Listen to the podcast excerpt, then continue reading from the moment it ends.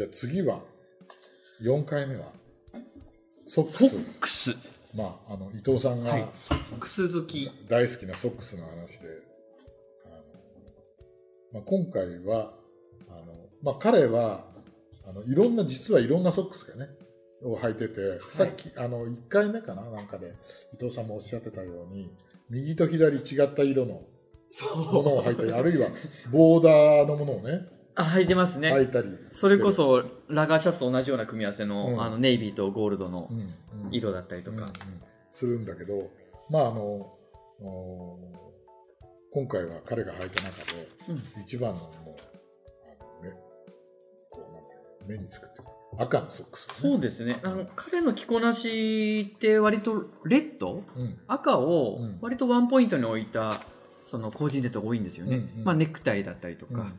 ちょっとメガネもそうなんですけど、赤のメガネしてたりとか。うんで、ソックスってまたすごく、あのーワンポイントで、うん。よく赤のソックスを履かれてるんですけど。うん。そうですよね、うん。ここにも赤のあ、そうです、そうです。あのいまだに、うん。ね年取ってからも年取ってからでも赤のソックスはやっぱり好きなんだな、みたいな。ね、っていう感じがして、やっぱりあのデビッド・ホックに行って、ええ色の使い方がすごいじゃないですか。ええなんかね、うんあのどっかのねえ記事で読んだんだけどえはい。あの彼はね音を色に変えられる、うん、うん音を聞いて色を感じるらしいんだよね。すごいですね。そうすごいよね、そういう能力があったんですね。そうそうそうであの、まあ、彼のね、うんうん出てたビデオなんかないかなと思って、探したのが、はい。この「マイ・ジェネレーションロンドンを飛ばせ」っていううね。これちょっと今度貸してください。いやあの ぜひ。ねあのこれはあの前回トレンチコートで取り上げたマイケル・ケインがあ、ナビゲーターになったナんですね。ビゲーターになってて制作にも関わってて、へ彼がとんでもない1600時間かなんかの,、はいあのをあのドキュメンタリーフィルムを見てやーってる。で60年代に、うん。あののロンドンのポはいップ。シーンの話をしてて、日本でもにお一昨年ぐらいええ文化村で公開して私は見てないんであ、すけどそうなんですねた。またま DVD を探してっていうのは、まあ、あの1回目でやったあの、えー丸眼鏡えの写真を探してたら、はい。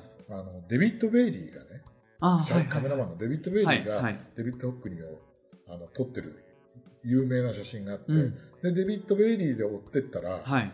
あの彼デビッド・ベイリーこの絵 DVD の中でデビッド・ベイリーのことが結構語られててあ、そうなんですか。捉えててへでーそそれで見てたらデビッド・ホックニーも出てきたんですよ、あ、そうなんだ。で60年代は僕らあの、あのー彼のやってきたそのあのポップなねうん。あの絵って、うんあのアメリカ的じゃないかと思うじゃないですか、ではいもそれはあの多分美術評論家の方なのももっと詳しいと思うんですけど、えええあのいわゆるポップカルチャーって、えうん。60年代にもすでに、うん。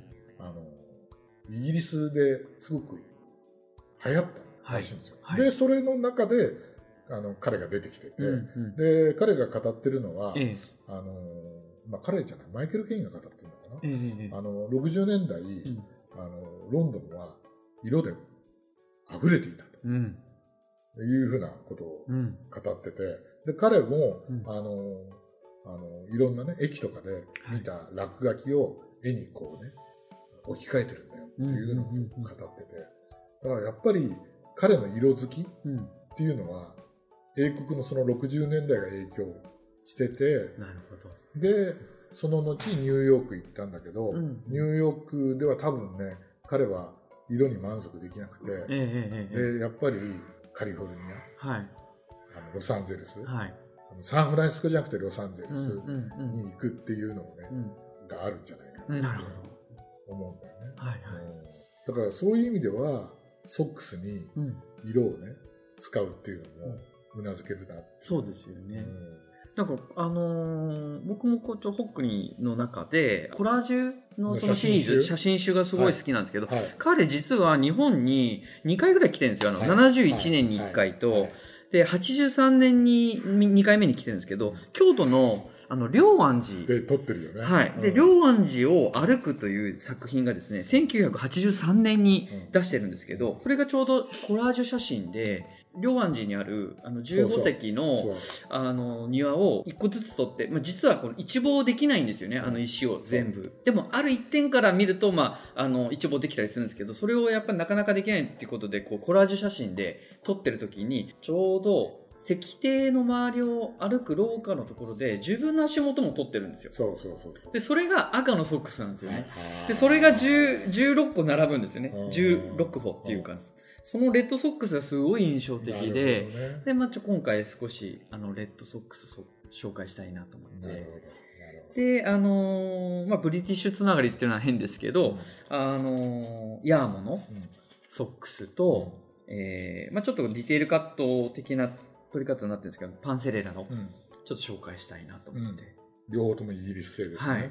まあヤーモはねワークウェアで有名だし、うん。パンセレラの方はジェントルマンが履くソックスとして、え。まあ、名品中の名品。そういう意味ではちょうどいいはい、組み合わせっていう感じそうなんですよ。がしますよね。でもなんかブリティッシュあのエクイプメントトレーディングの正木さんのところのお店ではい、いろいろ見て渋谷にあるお店。あそうですそうですそうです。もうもうイギリスだらけというかお店が。私も行ったことがありまですそこでまああの見つけてきた二足で、うで赤のソックスがそこまで揃ってるのんうん。ってないんでなんかすごい良かったですねねお店行っても、ね。うん。すごい刺激受けました。あの一時期何年かな？78年ぐらい前かな、赤のソックスが日本でも大流行りししましたよね。あしましたね。あのジェントルマンズソックスとかって言ってイギリス人は赤のソックス履くとかっつって別に赤だけじゃなくて紫とかもねよく履くんだけどね、そうですよね、でもね俺あのカラーソックスっていうと、はい。思い出すのが、うん。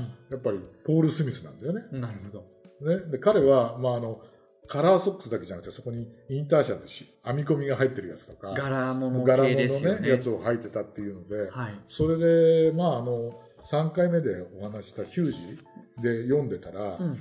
実はあのデビッド・ホックニーとポール・スミスの奥さんうん。ポーリーンはいはい。同じ時期に同じ学校にいたっていうねロイヤルカレッジそうそう。あそううなんですたっていうね。ねそれで、まあ、2008年にはい。出したポール・スミスのコレクションが、はい。デビッド・ホックニーがテーマになってうて、ん。あのねあのストライプとか、ラグビージャージとかはいはい。出てて、でヒュージにはその時のポール・スミスのインタビューが出てるんだけど、はい。あの偶然ね、うん。街中でホホックニーにもあったと、ででテーマにしようっていうのでそんな運命的な。そうそうそう。そう。であのまあポール・スミスもそういうコレクションのテーマにしてるし、うんあとあの2014年あたりかな、うん。うん4年あたりはバーバはい。リもあとマルニとか、うんうん。すごいデビッド・ホックニーの影響を与えてるなっていうので2014年のはい。US 版の GQ スタイルで、やうん。っぱりデビッド・ホックニーのことを取り上げててグレン・オブライエンという人がはいはい。書いてるんですけど、はい。もう彼はあの正真正銘のダンディーで居続けられる人うん。稀、な人だってういうね、ん。を書いててで彼の着こなしはボヘミアンカジュアルなスタイルのブライアン・ジョーンズだみたいにね。で身につけることが楽しいという境地であの彼のルックスはうん。愉快であると同時に堂々としてると、うん。そういうふうに書いてる。でイギリス人男性の色彩感覚はアメリカ男性よりもそれよりもうん冒険心に富んでると。うん。でで彼は全ての色彩に分け隔てなく愛を注いでるみたいなことをうん書いてて、あのこれは言えて妙だなみたいな。だから、ね、前回取り上げた E.T. がうん。アメカジだとすれば今回のデビッド・ホックニーはボヘミアンスタイルなのかああなるほどねブリティッシュなうんうん。プレッピースタイルなのか、はいはい。でもどっちかというとブレブリティッシュなプレッピースタイルの方がうん。なんかイメーいいイジがメージありますね。うん。うん。あそこそこ行くとなんか腑に落ちるなみたいな、うんうん。うん。どっか自分の納得できるところあるかなっていう感じがする。いや今回ねあの実はリサーチしてたらあの2022年の次の春夏、ん。まあ SS でホックニーをやるブランドがちょっとあったんですよへえだからこれまたちょっと楽しみになるほどね。してもらえればはい。それは楽しみです。はいいぜひいかなと後で教えてくださ。はいい、ありがとうございます。ありがとうございます。大人の名品図鑑のポッドキャストでは皆様からのお便りを募集しております。ご質問や取り上げてほしいテーマなど何でもお送りください詳しくはポッドキャストの概要欄をご覧ください